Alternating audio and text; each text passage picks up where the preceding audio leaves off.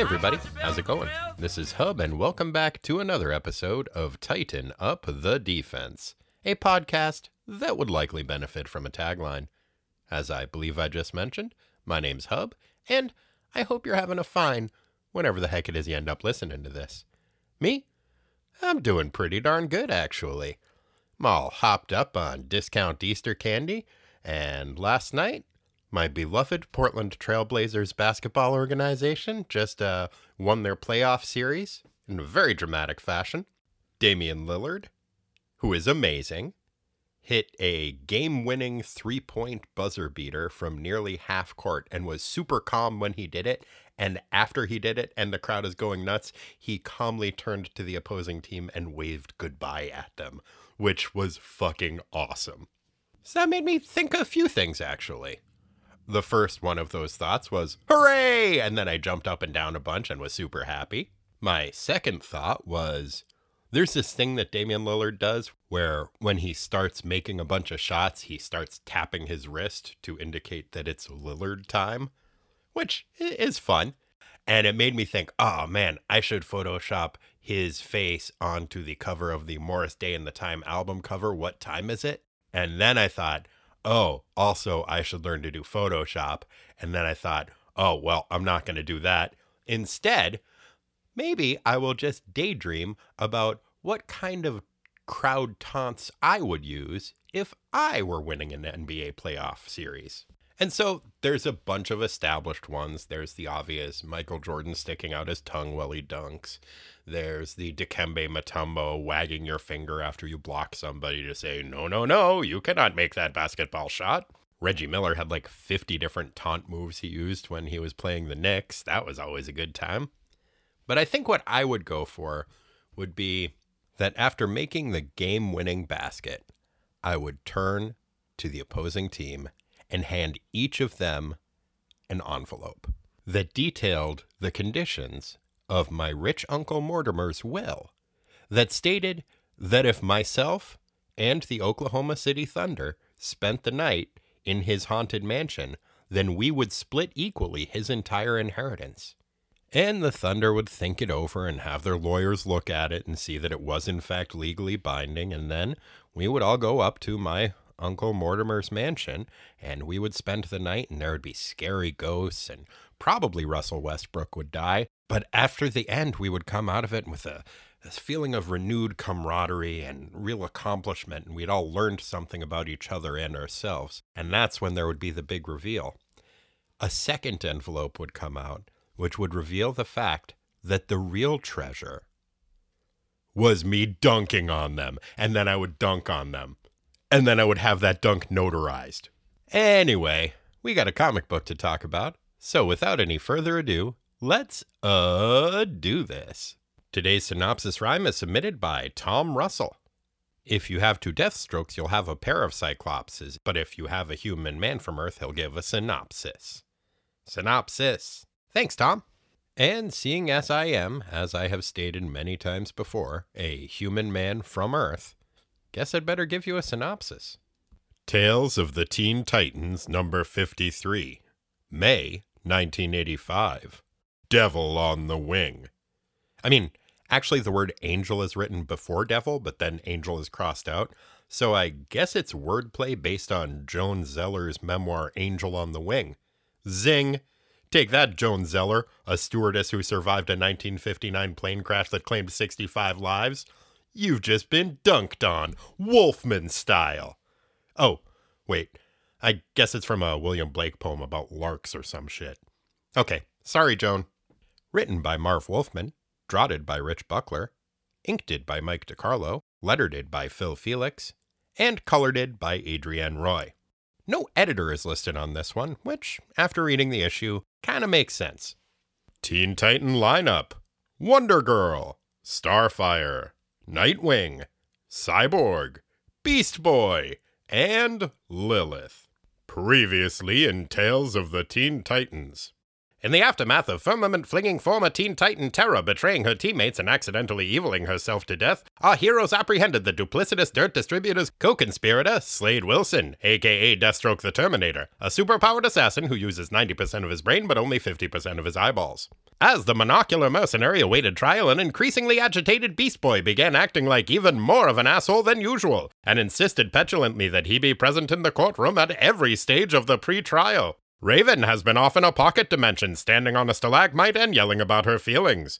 Jericho has been off having some adventures in a lazily named racially insensitive caricature of the Middle East, and a newlywed Donna has been off honeymooning in Greece. So, to boast of the team's depleted roster, former Titan Lilith, a red haired occasional psychic who had been in town for Donna's wedding, agreed to hang out and lend a hand. Hooray! Things took a turn for the dramatic when, on a recent errand to Star Labs, the gang encountered an amnesiac alien angel that some researchers had found frozen in the ice. An inexplicable power surge thawed out the ice encased extraterrestrial who, despite being unable to communicate, felt an immediate and overwhelming connection with Lilith. Lilith's ESP flared up and informed the Auburn Trest teen that her life would never be the same. Gad Zooks! How will the Titans respond to Lilith's existential crisis? Given that they have a member who is a flying alien who was initially unable to communicate with them, how will the gang react to a new character who is in a similar predicament? And is there anyone whose temperament is worse suited to court proceedings than Beast Boy? Stay tuned to find out. Okay, so by playing tennis and ignoring her, they chase him around and try to punch him. And actually, yes, there is this one guy Wonder Girl and her new husband, community college professor Terry Long, have just returned from their honeymoon and are hanging out at the Titan Tower. While Cyborg fiddles around with the team's new holographic projector, Dick and Koriand'r play some mixed doubles tennis against the newlyweds. Donna and Terry are handily winning their match, which surprises me, but maybe it shouldn't.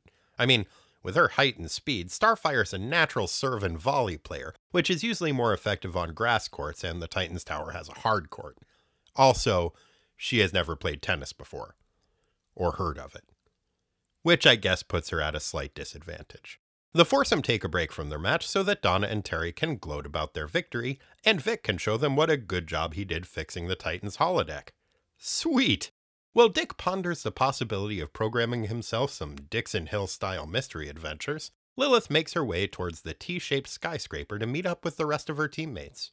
The temperamentally telepathic teen hops on the robotic barge that ferries the non flying Titans to and from their headquarters, but her commute is dramatically interrupted by the arrival of Deathstroke the Terminator, who loudly announces both his name and his intention to kill Lilith. Huh, I thought that dude was in jail. The depth perception deficient death dealer's would be victim easily avoids the laser blast that is fired at her by jumping into the river.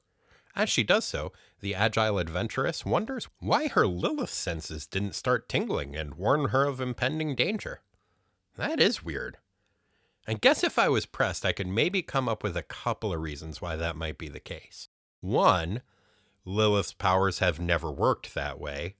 And B, for all of his bluster and panache, Deathstroke is historically pretty bad at actually killing people. But I'm sure the actual explanation is nothing so banal as Slade's canonical incompetence. After swimming the rest of the way to the tower, the now soggy psychic informs her friends of what just went down. Cyborg is concerned, but also confused. It turns out that he just got off the phone with the district attorney, and Slade is indeed still in custody. The rest of the gang is similarly confused by what just happened, but at Terry Long's insistence, elect to express that concern by resuming their tennis match while they half listen to Lilith recount the details of her recent brush with death. Damn it, Terry! Lilith tells her alleged friends that ever since she met that amnesiac alien angel, she's been getting psychic flashes of increasing intensity, informing her that her life is about to undergo drastic, irrevocable changes. Nightwing is like, Wow, Lilith, that sounds, um, bad? Right? Oh, damn it! I just missed an easy forehand. Shit. Look, I'm sorry about your foreboding premonitions and the fact that a few minutes ago you were the victim of attempted murder, but I got problems too, you know. I just lost another tennis game to Terry fucking Long. Meanwhile, across town, the pretrial proceedings continue in the case of New York State versus Slade Wilson. The presiding judge is a familiar looking blonde man who. Oh, shit. No fucking way. Someone went ahead and made the world's worst district attorney, Adrian Chase, a goddamn judge. What the actual fuck? Last time we saw this sad sack fuckwit, he was running around in a ski mask murdering people as a vigilante who went by the imaginative nom de guerre, Vigilante. And now he's a judge. Gross. Over at Star Labs, the scientists are doing a bunch of tests on the winged weirdo that Lilith has been fixated on. The Titans stop by to see how things are going. Turns out that how things are going is not great. Lilith senses that the tests are causing her new alien amigo a great deal of pain. She rushes in to intervene, but the scientists say it isn't safe in there and try to stop her. A lab tech tries to grab her arm, but Lilith is radiating such intense heat from her hands that the interloper is badly burned. Well, that's new. The newly pyrokinetic teen. Wait, telepyric? Psychophyric? The new fire making teen rushes in and frees the winged alien from the chemical bath that had apparently been causing him distress. She explains to her teammates that she can sense that the alien is special and will be instrumental in unlocking the secrets of her mysterious past, which have plagued her since her inception as a character. Nightwing responds, What? I- am sorry, I wasn't paying attention. I was still thinking about how Terry beat me at tennis. Anyway, whatever it is you said probably didn't make sense. I just decided, apropos of nothing, that that angel looking guy is probably mind controlling you. Hey, Starfire, get in there and attack them for their own good, okay? Starfire is like, um, okay, I guess. Despite being an alien who is experimented on by scientists against her will, I will help recapture this alien so that scientists can experiment on him against his will. Starfire moves in on Lilith and her feathered pal. But Lilith starts radiating heat at a rate faster than the Space Princess can absorb, and the overloaded orange ingenue is forced to flee before she explodes.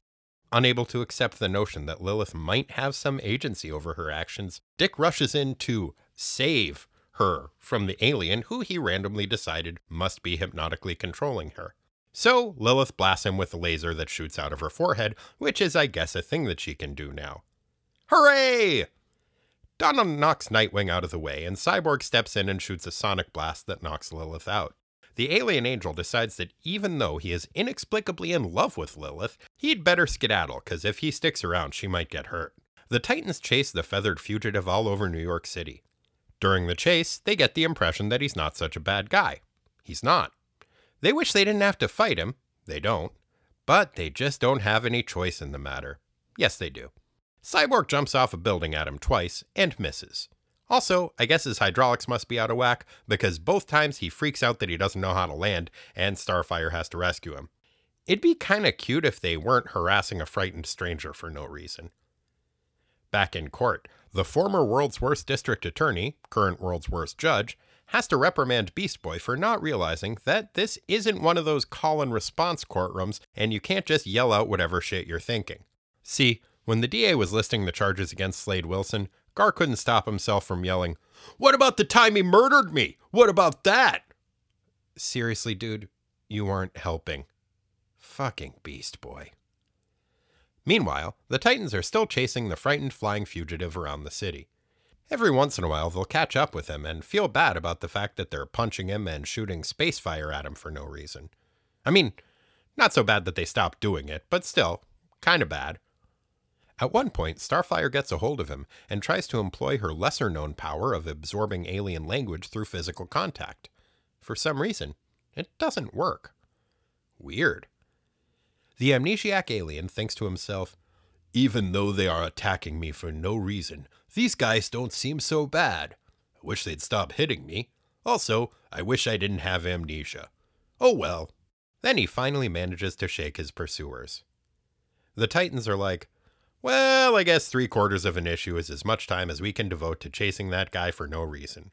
We're supposed to be in court soon to testify in Deathstroke's trial. Let's go see if Gar has fucked up so badly that the case has been thrown out of court. Amazingly, he hasn't. Yet. The defense attorney tries to keep the Titans from testifying on the reasonable sounding grounds that they are masked vigilantes. But it turns out that there's a fair amount of legal precedent in the DCU for masked crime fighters testifying in court. Fair enough. Wilson's lawyer then brings up that Deathstroke himself is usually wearing a mask, So, how can they be sure it was him? Wasn't one of the Titans attacked this morning by Deathstroke while Slade himself was locked up in jail? Ah, so that's what that was about. Then, when that stockbroker that Deathstroke kidnapped a while ago tries to testify, he admits under oath that he never saw Slade's face and that his abductor always used a voice modifier as well. Horrified that Slade Wilson might be found not guilty, Gar forgets about that reprimand he received earlier and stands up and yells, No!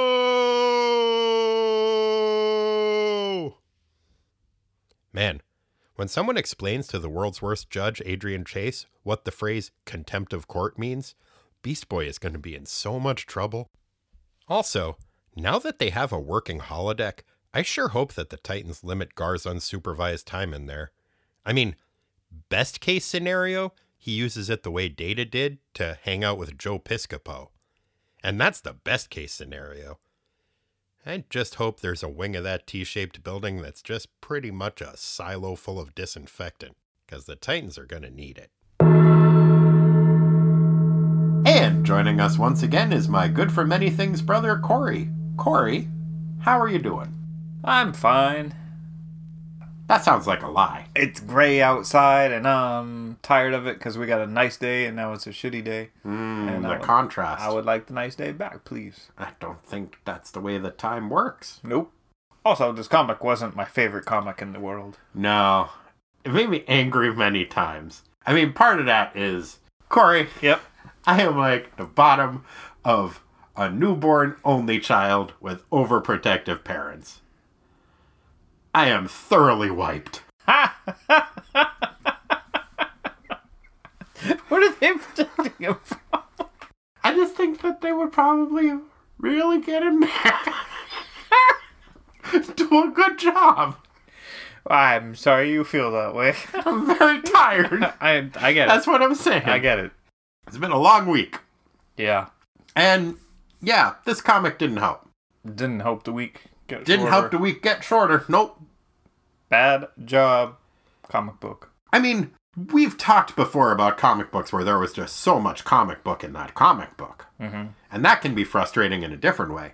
This comic is barely a comic, Although we did get to see the Titans play tennis. which is what the cover promised. Mm-hmm. I honestly thought there would be maybe some more twists to it than that. I feel like it's kind of a trope. I know, like, it happens with the X Men, like, when they're resetting after a story arc, they'll all have, like, a basketball game and some fun hijinks will ensue as they use their powers or whatever. This time, it's just Donna and Terry are back from their honeymoon Mm-hmm.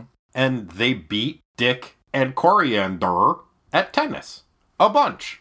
Yeah. That's like all Donna, right? Yeah, I think so. I mean, Starfire wasn't familiar with the game, so she fell down and missed some balls. But Dick played it cool. He didn't get mad at her. Like I thought he was probably gonna get mad that he was losing. I mean, I'm To sure he fucking was. Terry Long. Yeah, but he uh They were actually pretty cute in that scene with each other. They had some fun banter. All of them were pretty cute. I liked the idea of Donna and Terry being kind of playfully sore winners about it, and Koriand'r and Dick being playfully sore losers about it. But there were a couple of things about the scene, other than the fact that I was expecting a few more hijinks, that kind of bothered me about it. The main one being Terry Long, who I think we will agree had very little to do with his team's victory. Mhm. I, I mean, I know that they're new to the game, but like, they are top level athletes, one of whom has superpowers. So if they are losing that badly, that has got to be just Wonder Girl using her crazy Amazon shit. And yes, it was Terry and Wonder Girl, but it could have been uh fucking Toaster and Wonder Girl that would have won that match. a toaster. Um, it's a device that you put bread in, and then the bread comes out hotter and burned. It has to be able to hold a tennis racket though. You can just rest it on top. Oh, just throw them both on the ground. Yeah. I get it. I get. I understand. I've unpacked this metaphor. Okay, thank you. Thank you. Um, but Terry's like, woohoo, we're winning. I'm winning at something. Yay, it's me. I'm Terry Long. oh, that's human nature. Yes, it is human nature. If you're only peripherally involved with something that goes great, don't you just enjoy that feeling? Yeah, I do. yeah, I guess. I mean, Juwan Howard got a ring with the Miami Heat just like everybody else. I get Terry wanting to gloat and wanting to be like, woo, we did it. Yeah. But the fact that when Lilith shows up and Deathstroke the Terminator has apparently just tried to murder her, and she also is having psychic premonitions that are a huge bother for her, and she is worried about her own life and thinking that the very nature of her existence is about to change. Terry's like, hey, maybe we could play another game while we're talking about this. Yep. That's a dick move, man. That was very jarring. Further, the fact that everybody else was like, oh, yeah, good point. You know, sorry you almost just now got killed, Lil. Let's play tennis while we talk about it. Yeah. And they're laughing and having a jolly old time while she's all freaked out. They do not treat Lilith well in this issue, and that was one of the things that made me mad. In fact, it was the thing that made me maddest. Was the extent to which they just don't listen to Lilith. Despite during that tennis match, Dick makes the point that her premonitions are always 100% of the time right. They always come true without fail. It has never happened that her premonitions are wrong. Like that one time she sensed danger during that fight. Exactly, she was right. Uh-huh. She was 100% right. People were literally shooting at them.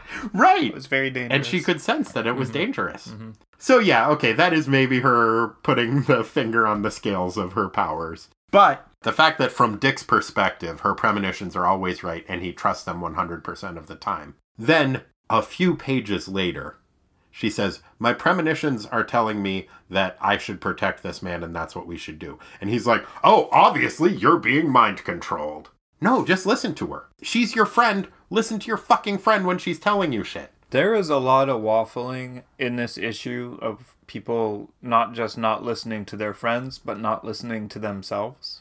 And just being like, this doesn't feel right, but we're just going to go with it. This is a whole issue full of suckers. It- Everybody, yeah. It doesn't. Their motivations make no goddamn sense. They decide they have to attack the space alien. Uh, to protect Lilith by beating her up. That doesn't make any sense. They decide that, oh, we have to do this. And all of them are thinking, oh, I wish we didn't have to do this, but we do have to do it. Nobody explains why they have to do it. they don't even explain what they have to do other than that they want to apprehend this guy. And then what? Send him back to Star Labs for more testing? Yeah. Uh, take him back to the clubhouse and play tennis? Nobody knows. Yeah, well, and that's the other thing is that in the very last issue, Starfire, an alien from space, had been asked by the scientists at Star Labs, "Hey, can we poke and prod you and study you for tests?" And she was like, "No, that super sucks. People did that to me before." And yeah, it gave me superpowers, but I fucking hated it, and it was an incredibly traumatic and invasive experience. And Dick is like, yeah, don't do that to her. Leave her the fuck alone.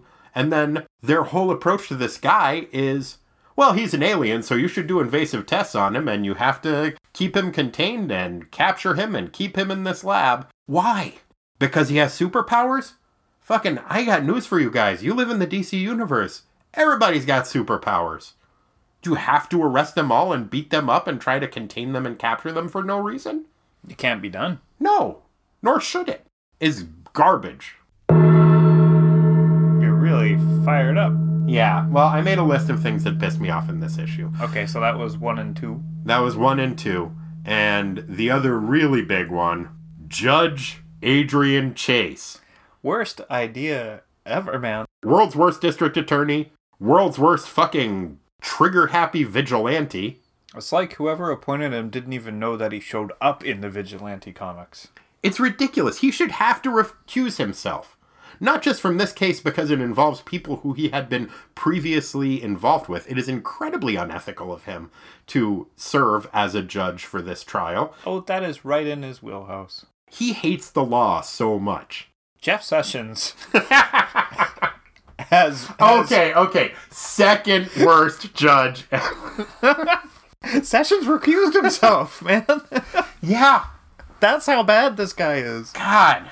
I don't know what his social justice politics are, so Chase Yes, may you- be maybe a little better in that respect, but I doubt it. You can make a pretty safe assumption of what his social justice policies are, given that he is a hard nosed district attorney who has no problem circumventing the law to prosecute who he thinks is guilty, regardless of evidence. What could go wrong? He's a piece of shit. I'm so mad that he got made a judge.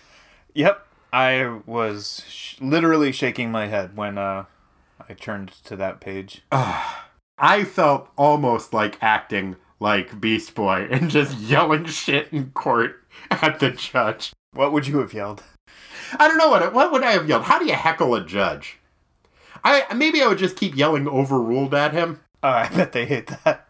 He'd totally hate that. You'd better be going somewhere with this. Oh, yeah, That would be a good thing to legal, yell at legal him. heckling. Yeah, just yeah, legal heckling. Mhm. But what Beast Boy does is he just yells whatever he's thinking at the time. And part of that is the district attorney, who seems to be doing a pretty good job. I mean, granted, the bar has been lowered pretty far by one Adrian Chase, who is now apparently a fucking judge. But in comparison to Adrian Chase, seems like the district attorney is doing a pretty good job. He is saying what the charges are, and he's not done saying them when Gar just starts yelling, What about the time he murdered me?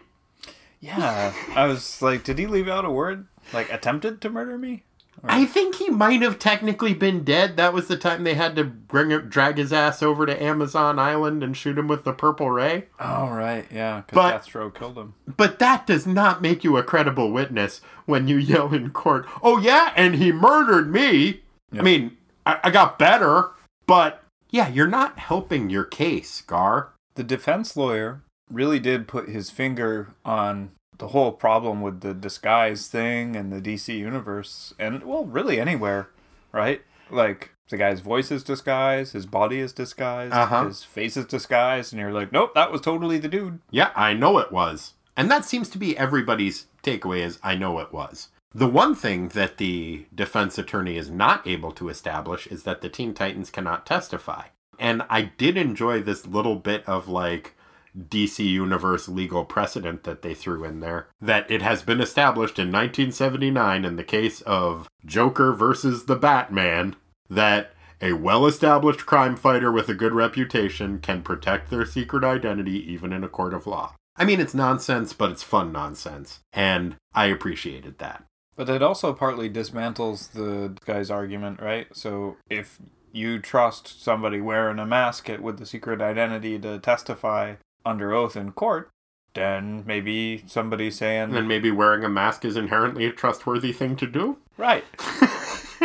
It's like there's that, that line in that MF Doom song where he says, just because somebody wear a mask don't mean that they did nothing.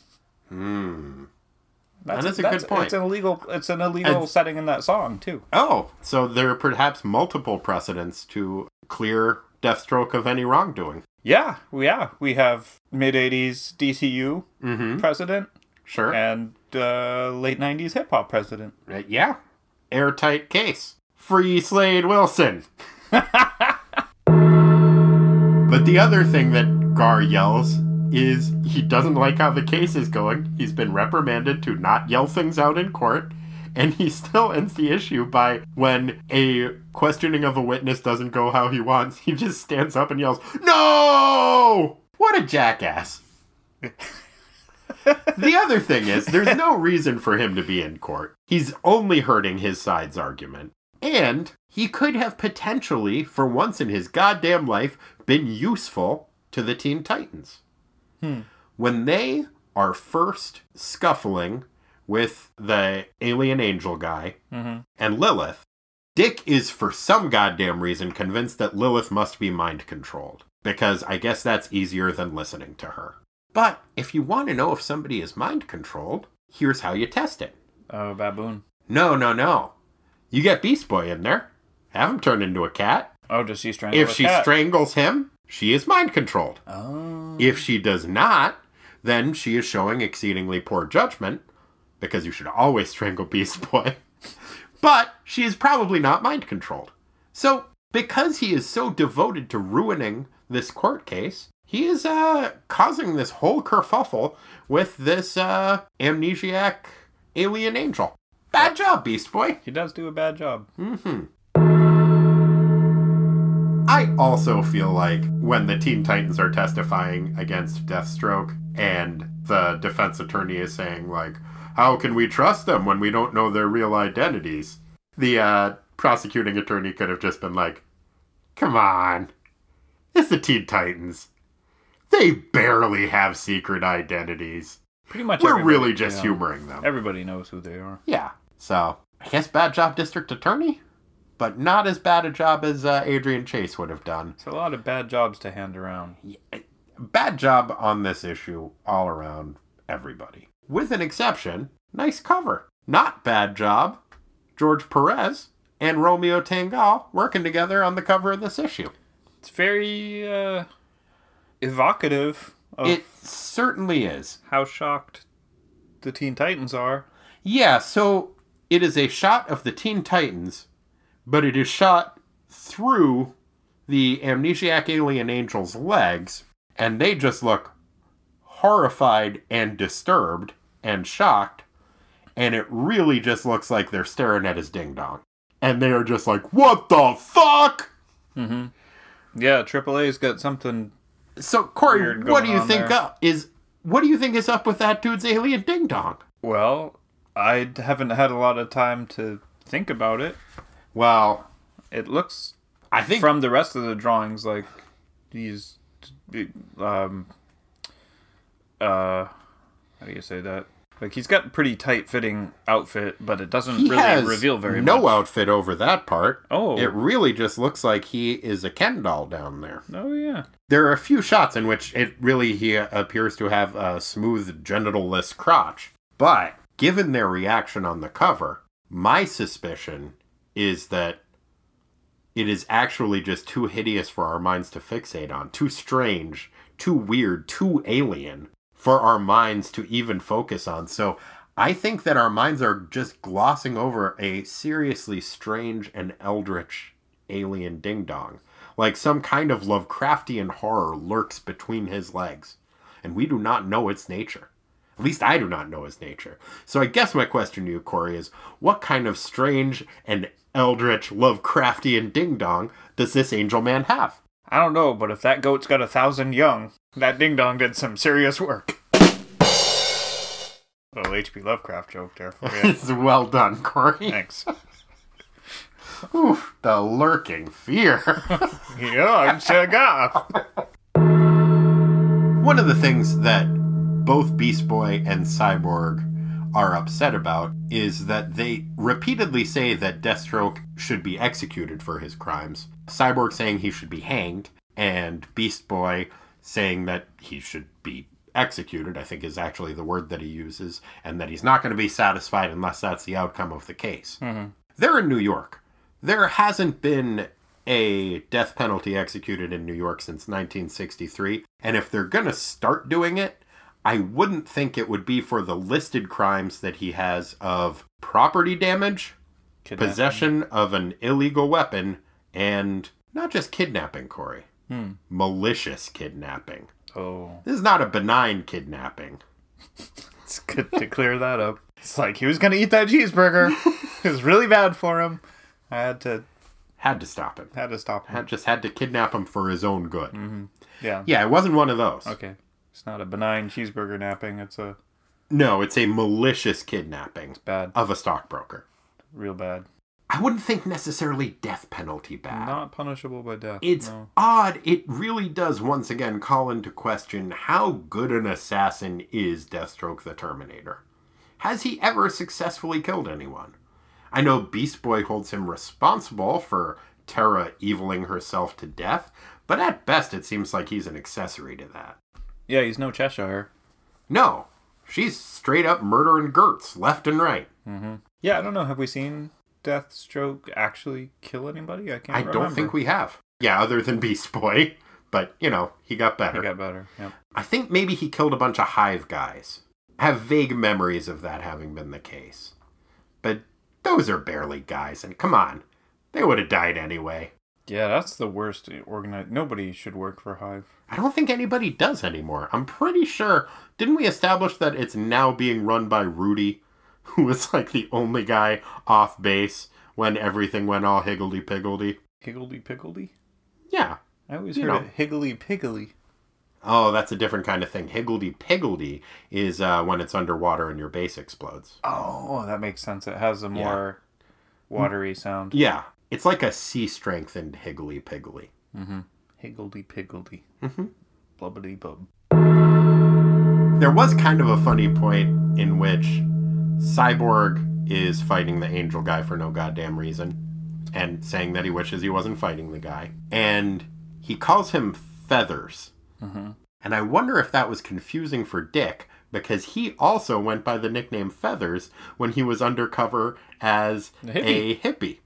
I wonder if that was maybe Cyborg razzing him a little bit. If anytime he gets the excuse to call somebody Feathers, he does, and maybe he also works in like a Paradise Baby and a Wet and Wild. If Wonder Girl and Aqualad are around. So he heard a story about. I'm sure it's come up. Mm-hmm. It was probably a widely reported story. I mean, there was the troubadour guy who was narrating all of their adventures through song. He may have released a single of that. These are the days before the internet, Yeah. before the World Wide Web. Yeah, there were no YouTube videos of the Teen Titans This going was all just undercover like as reel to reel cassettes being like handed. Oh yeah, yeah, yeah. There's some VHS tapes I think at this point that are probably being person. traded in dorm rooms. Betamax. Yeah, just like you gotta see this. Look at this weird video of these three hippies, man. Four, Four because Feet was with them too. feet. How, How could I- you forget How feet? could I forget old feet?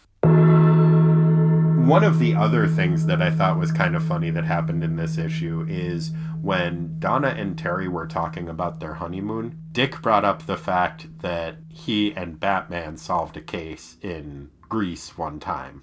Mm-hmm. But the way that he phrased it is like, the Batman and I solved a crime there a couple years ago.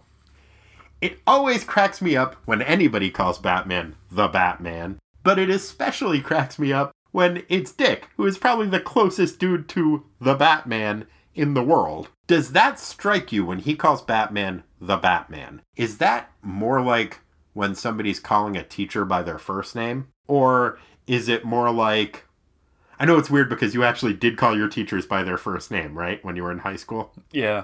It was Multnomah Learning Center. Uh, Metropolitan. Oh, sorry. MLC. It would have been MLC regardless. We've had this conversation before. I'm sorry. It's okay.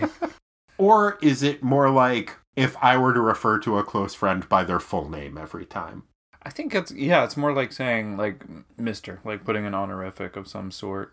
It strikes me more as like if we were both really close friends with somebody named Biff Turklewood, say. And every time I referred to him, I was just like, I'm going over to Biff Turklewood's house. Me and me and my friend Biff Turklewood. And you're like, yeah, I know Biff. Why are you doing that? Yeah, it, it does seem weird. I don't know why he says it. And I also don't quite understand the reason for the inconsistency with the use of the article in front of Batman because sometimes it's there, sometimes it's not. I wonder if it's supposed to be an editorial mandate by DC.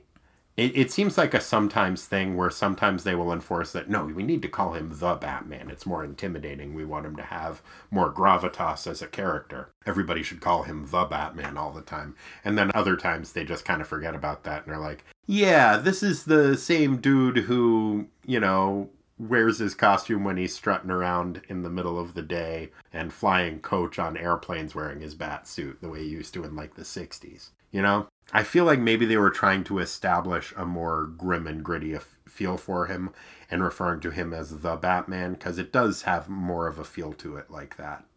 Yeah, like he's a, a boogeyman. Mm-hmm. Yeah, it makes him seem more mythic almost. Yeah, because otherwise they'd just be throwing that around. The Superman, the Aquaman. Those sound pretty cool, actually. They should start doing that. Will you maybe start calling me the Hub? Mm. well, we'll You're, see. you're not going to, are you? It just feels I don't know. Are there other languages like maybe Spanish where that people use an article in front of somebody's name when they're referring to them? I don't think a definite article at any rate. Hmm. I mean, you wouldn't want an indefinite article. Like, it would be weird if I was like, yeah, I was hanging out with a Corey the other day. like, oh, which one? ah, you know, a Corey. Yeah. Yeah. It would be definitely a ranking thing if it was uh, just like, who were you hanging out with the other day? Oh, I was hanging out with the Hub and a Corey. Ouch. Yeah, it's harsh. Yeah. I wonder if maybe that when he is really pissed off at Batman, he just calls him a Batman. Who did you go to Greece with? A Batman. You know, just just a Batman. One of them. Yeah. Fuck it. Yeah. You ready to get into the minutia? Sure. Rick, would you mind singing us in? We got minutia. It's not the biggest part, it's just minutia. Like Corey eating farts, we got minutia. Time to sweat the small stuff. Thanks, Rick. Corey, what was your favorite sound effect? Well, out of the two, maybe. No, there, was were, a couple. There more. were a few. There were a lot of repeats of them, but we had a lot of screes going on. So, on the assumption that we cannot count the noise that Starfire makes when she flies out of the window at Star Labs, I'm counting it. That was my favorite because it is illustrated as though it is a sound effect, but it is the sound effect that accompanies her flying through the roof of Star Labs is "Let me out." she wants out. She does, and I like when it is illustrated as a sound effect. I like liminal sound effects that are like, is that a sound effect? One of my favorites that's been cropping up a bunch for me lately is on the backs of some of the Defenders comics that we've been covering is a basketball ad that features Dr. J on it and it has the sound effect slam dunk. Hmm, pretty good. I mean, you know, if your basketball has the Spalding touch, then you can slam dunk. And it makes the sound slam dunk. Hmm You can be a real Eddie the Otter. Not just any otter. Eddie the Otter. Slam dunking basketballs. Pleasuring himself in heaven. Eddie. Eddie. I agree that it's kind of a cheat, but it was definitely my favorite sound effect. I'm going with Let Me Out with six T's. Yeah, so I like that one. Um, in addition to the liminal sound effects, I also like graphical sound effects Mhm. or graphic sound effects. And Sure. on that same page, there's a scraw blam uh, when Lilith has gotten her Cyclops like powers and is shooting a ray out of her face. I mean, it's not technically a Cyclops like power because her beams are heat based, whereas cyclopses are force beams. They do say Um, that it's very hot. That's yes. true. That is Just uh, just saying, it's not that much like Cyclops. It honestly looks more than anything else like one of the mindless ones from the old Defenders comics, where it really looks like she's just shooting a beam out of her entire face. But sorry, continue to describe this sound effect. It is Scrablam, and the scraw part of it follows the trajectory of her heat face beam. Mm-hmm. and the blam part is perpendicular to that but lining up perfectly to make kind of a upside down t in the explosion part It looks really cool. it looks really cool And it is like the words themselves are causing the explosion that is forcing Donna and Dick off of their feet. and it's just an action packed panel uh, donna is flying sideways through the air basically tackling dick to uh, get him out of the way Yeah, he doesn't want to explode. Mm-mm. Man, in this issue, he's bad at tennis, he's bad at listening, and he's bad at not getting blown up by his pals that he's not listening to. yep good thing wonder girl was there to beat him at tennis and uh, tackle him Did you find yourself a timestamp in this issue? I did. It was on page one, and it is Cyborg as he's uh, merrily working on the holographic projector thing, singing uh, what I think is the song from The Wiz. It is. It's Ease On Down the Road from The Wiz, which in the film was sung by uh, young Michael Jackson. That is one of the timestamps that I had too. The movie itself for The Wiz came out in 1978, but in 85 there was a Broadway revival of The Wiz that was happening, and uh, maybe Cyborg had seen it the other day. I love the idea of Cyborg putting on a fedora and a trench coat and going to see a Broadway show. I like it too. The other timestamp that I had for this issue is from the tennis game, the fact that they are using wooden rackets. 85 would have been one of the last years that that probably would have been a common thing for people to be using with uh, with tennis rackets. But the uh, the old style uh, wood rackets was what they were using in their apparently full size tennis court that they have within the Titan Tower. That place is awesome. It's got a lot of shit in there. So, what did they replace the wood with? Uh, oftentimes graphite, uh, various types of metal. Uh, composite graphite is probably the most common. Hmm. But it's just, it's much lighter and you can really get a lot of higher speed uh, serves, particularly, but just it, you get more power out of it. You can hit a ton harder. It's why it was really weird in, I think it was the early 90s. Bjorn Borg attempted a comeback and he used wooden rackets and he did not do well. Why do you use wooden rackets? Uh, it was what he was comfortable with. It was the last racket that he had used before he had retired. And he's just like, I'm still great at everything. I can still do this. And yeah, not a not a great idea. Good to know. I'll take a lesson from Bjorn Borg's book and make sure not to use a wooden racket if I ever play tennis. Good plan. Thank you. Tennis is hard. It is hard. I played tennis in high school. I was terrible at it. Hmm. I was not great. We did not win a lot of matches, but I would keep stripes of electrical tape on the side of my racket every time I hit somebody during a match with a tennis ball. I had six stripes on my racket by the end of the season. Very intimidating. Not good sportsmanship. Nope. But I had a terrible serve. And so I would people would often come up to the net against me and I would try to keep them away from the net as best I could. I had a pretty decent forehand. I could do a pretty good decent backspin. My topspin was not particularly strong, but uh, I had a pretty good baseline forehand. So is real tennis or Nintendo Wii tennis more challenging? Both are very challenging in very different ways. I would say that real tennis is probably a little more challenging. I think so. I feel like I was pretty good at the Wii tennis, but so bad at the regular one. Hmm. But then again, I only tried the regular one once, and my friend who really knew how to play very well was not a good teacher, and he just He just made me lose a lot, and I Yeah. didn't like it. when you're first starting off, if you don't know what you're doing, one of two things is going to happen. Either the other person's just going to hit it in places that you can't get to, and that's no fun, or you're going to hit the ball as hard as you can, and then it's going to go over the fence, which is kind of fun the first time it happens, but it does make it difficult to have a game. Yep. And that's been the tennis hour with the hub and the Corey. The hub and A. Corey. Nope. I don't like the way that's not that's not cool. Well, the Corey. Thank you. Let's take this party to the Bo Zone.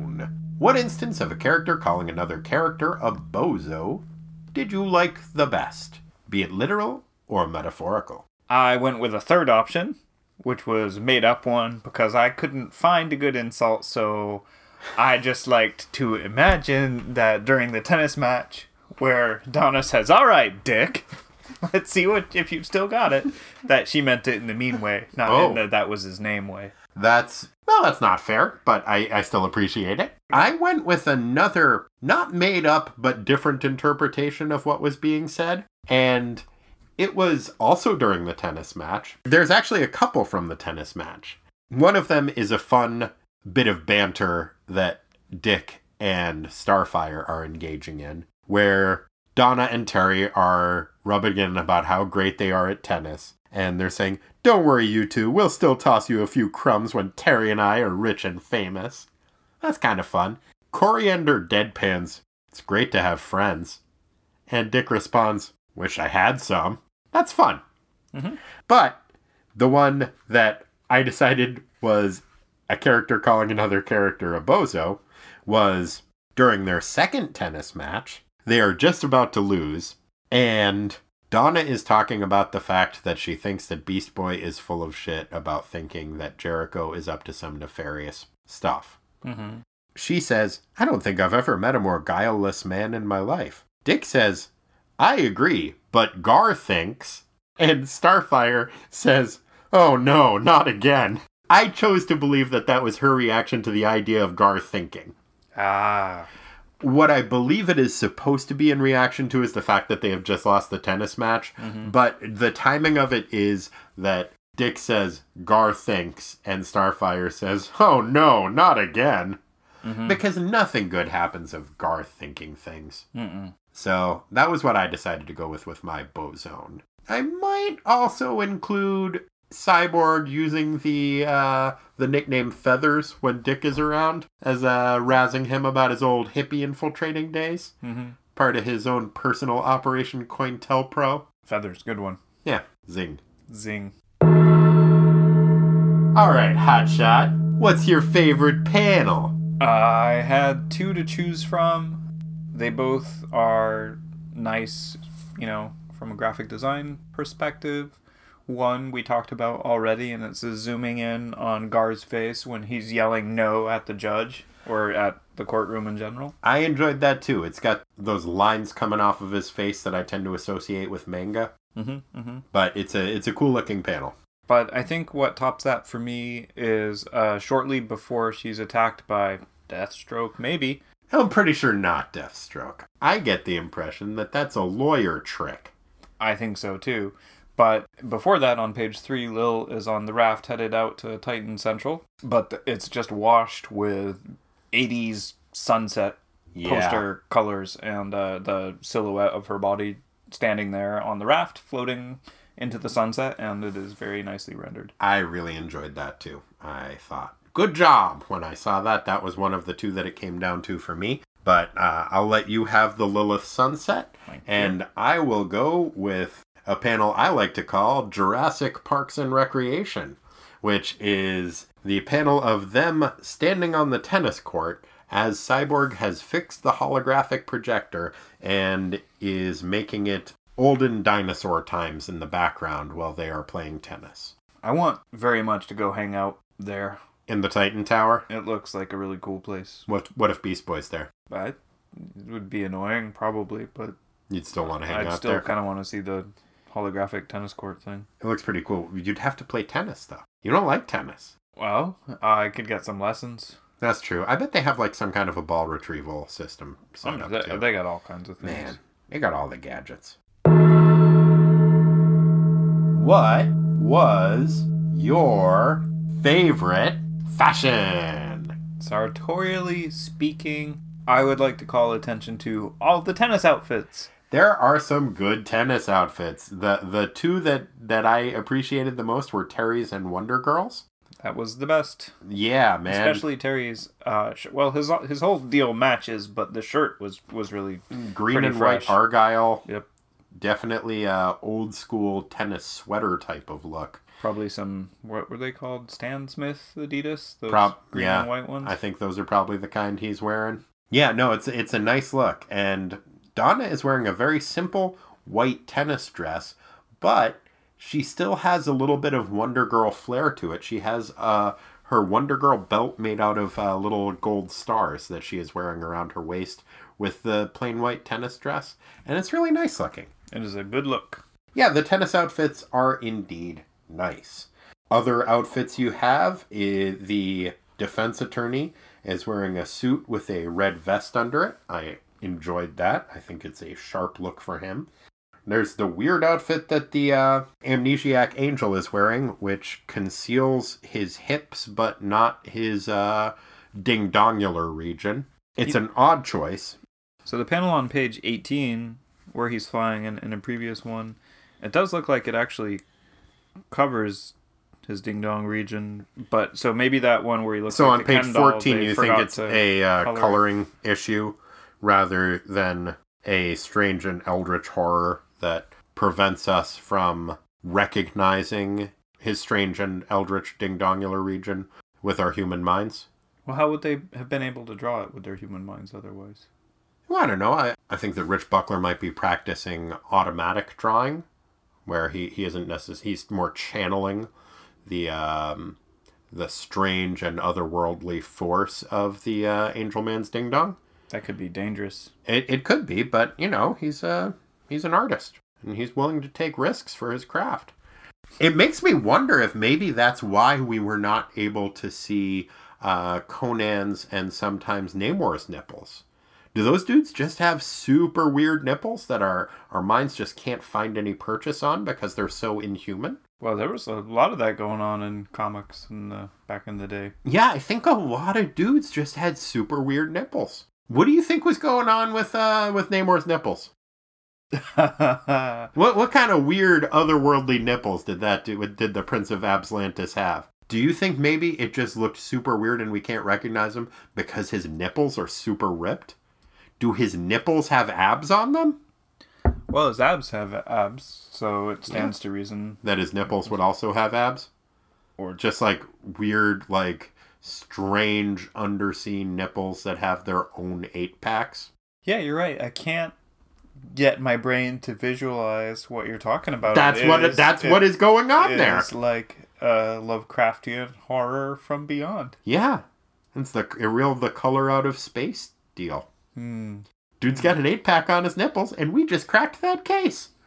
Nice work, Corey. We just solved a art crime. Nice work. Corey, every episode of a Teen Titans comic has a Aqualad, the greatest of all Teen Titans, and it also has a Speedy, the worst of Teen Titans. In this issue, who was your Speedy? in this issue for several reasons. Mostly just because I generally don't like the guy.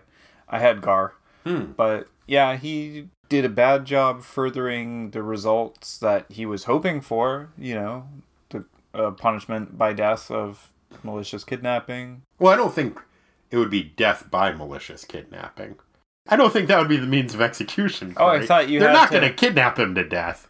I thought you had to the punishment fit the crime. Oh, that is some Twilight Zone shit criminal justice system we would have going on. hmm Man. So they would have to kidnap him to death. Just over and over And until then he just, like fill him with illegal weapons yeah, yeah, it and damage his property till he died of it. messed up. Yeah.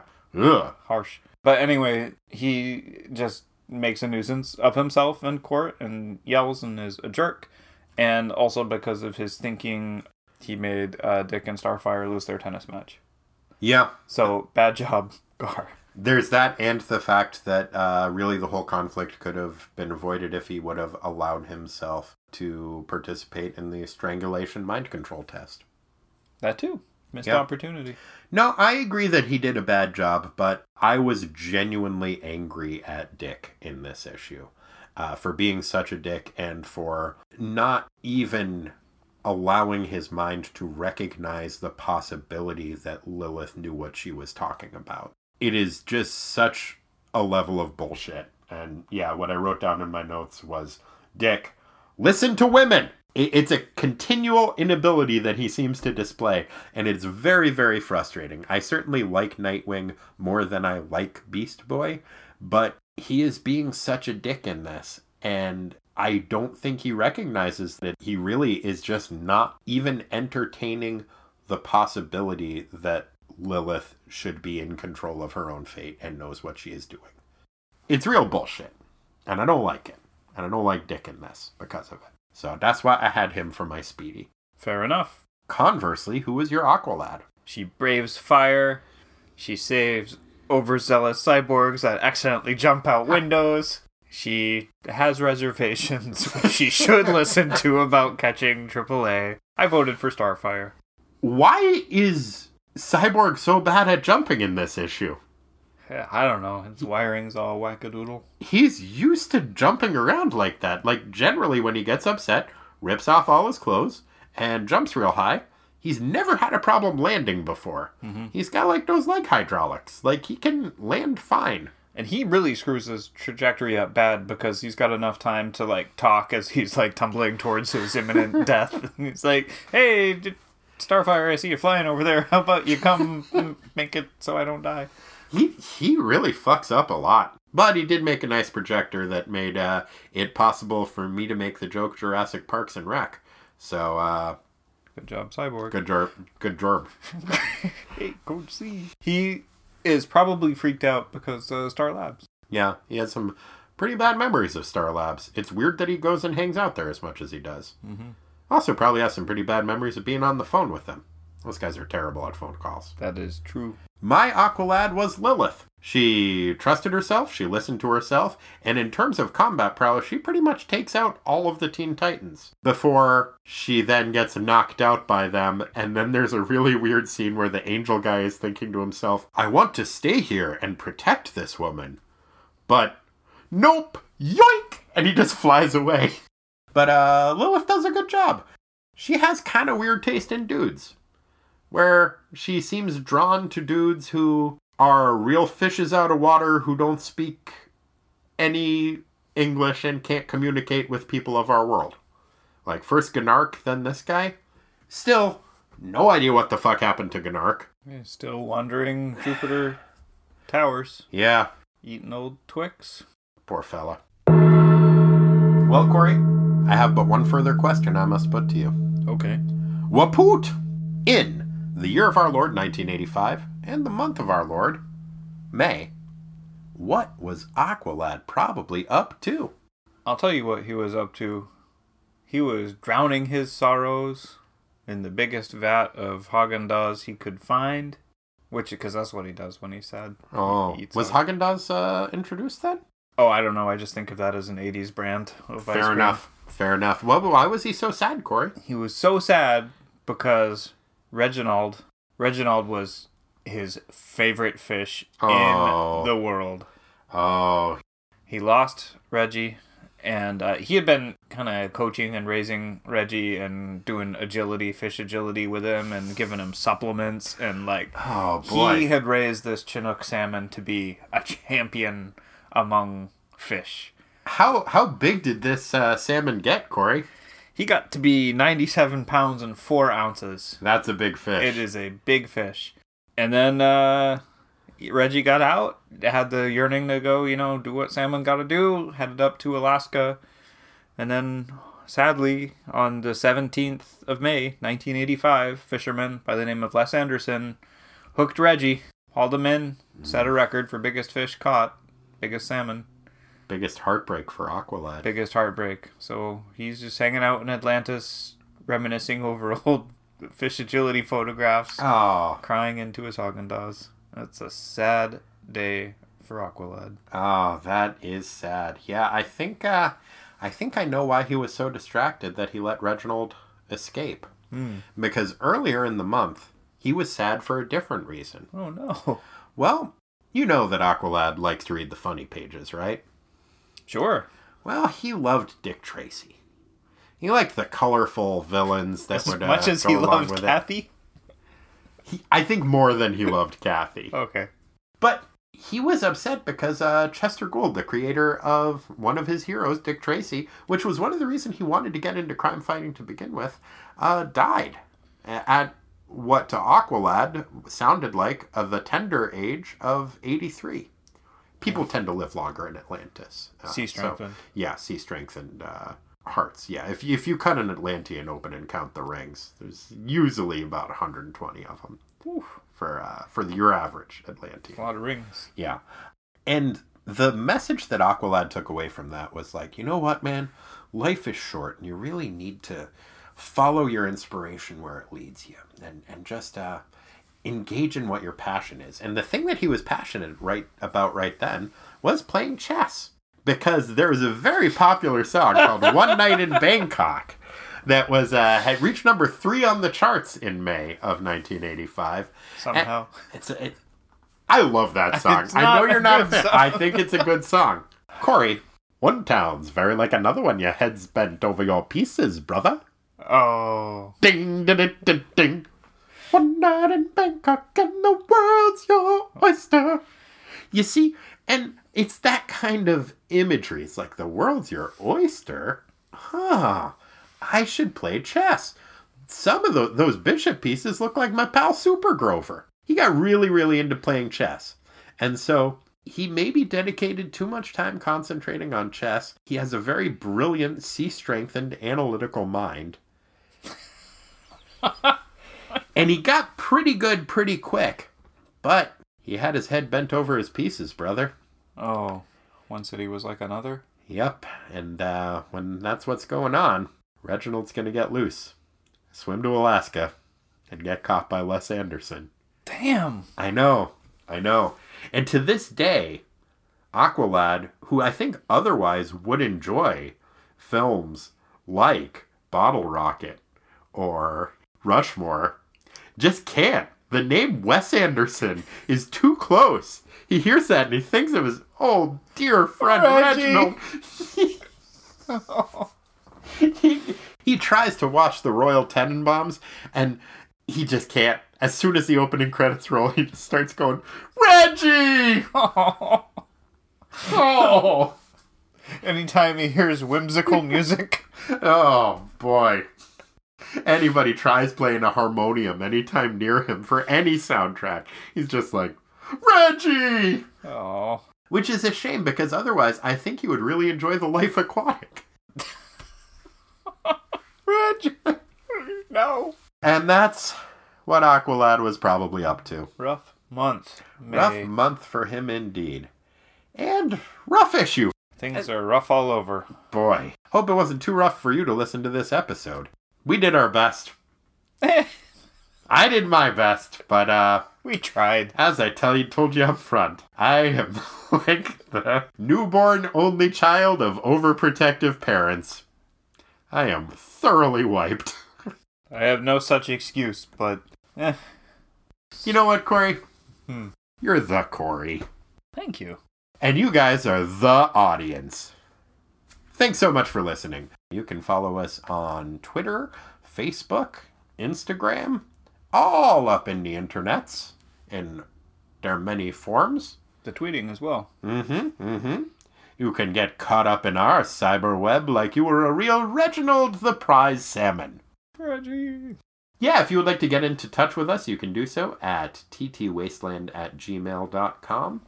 And if you would like to leave us a review on iTunes or Stitcher or wherever you're listening to these podcasts, I think that would be a nice thing for you to do. Maybe don't specifically review this episode, Mm. episode, Good call. but in general, uh, say nice things about us. It's a nice time for us when nice things are said. It makes us feel happy. Fills us with joy. Joy. Joy and love. Mirth. Yeah. Happiness. Happiness. So, you know, you want us to feel those common human emotions that we experience because we're humans. Men from Earth. I'm definitely a human man from Earth. Yep. Corey, you're a human man from Earth, right? Of course. Yeah. So, yeah, and if you would like to give us some of your Earth dollars, you can do so at patreon.com slash ttwasteland for all of your giving us your human Earth money needs. If you do decide to donate as little as one human Earth dollar a month, you get access to the show that I host with Lisa, What the Duck, a podcast most foul, but with a W because he's a duck. That's the full name of the show. Our monthly Howard the Duck podcast. New episode of that should be going up pretty soon. And there's some uh, videos on there. If you donate at a certain level, I'll mail you a comic book from my collection with a note as to why I have picked that issue out for you. All these things for a pittance of your human Earth dollars. Our human Earth dollars. As, Ours. As, as we are humans from Earth. All of them. All right. Well, we'll see you later. Goodbye, everybody. Thank you so much, and sorry. We love you You were great. all the way. Catch the wave of the future and hang ten on it with us. Reggie! Reginald.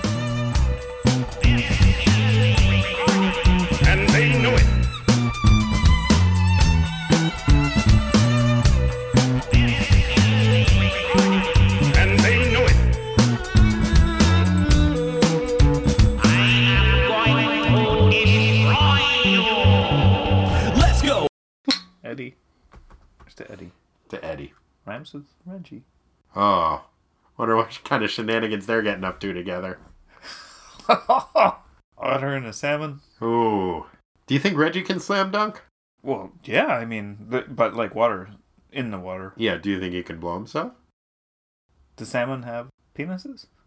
I don't know. Maybe. I think they just have like a. Maybe their dicks just have a ton of abs on them, and so that's why we The can't human see 'em. mind can't comprehend a fish penis. That's it. Fish penis that ripped. just they're Mind, mind blown.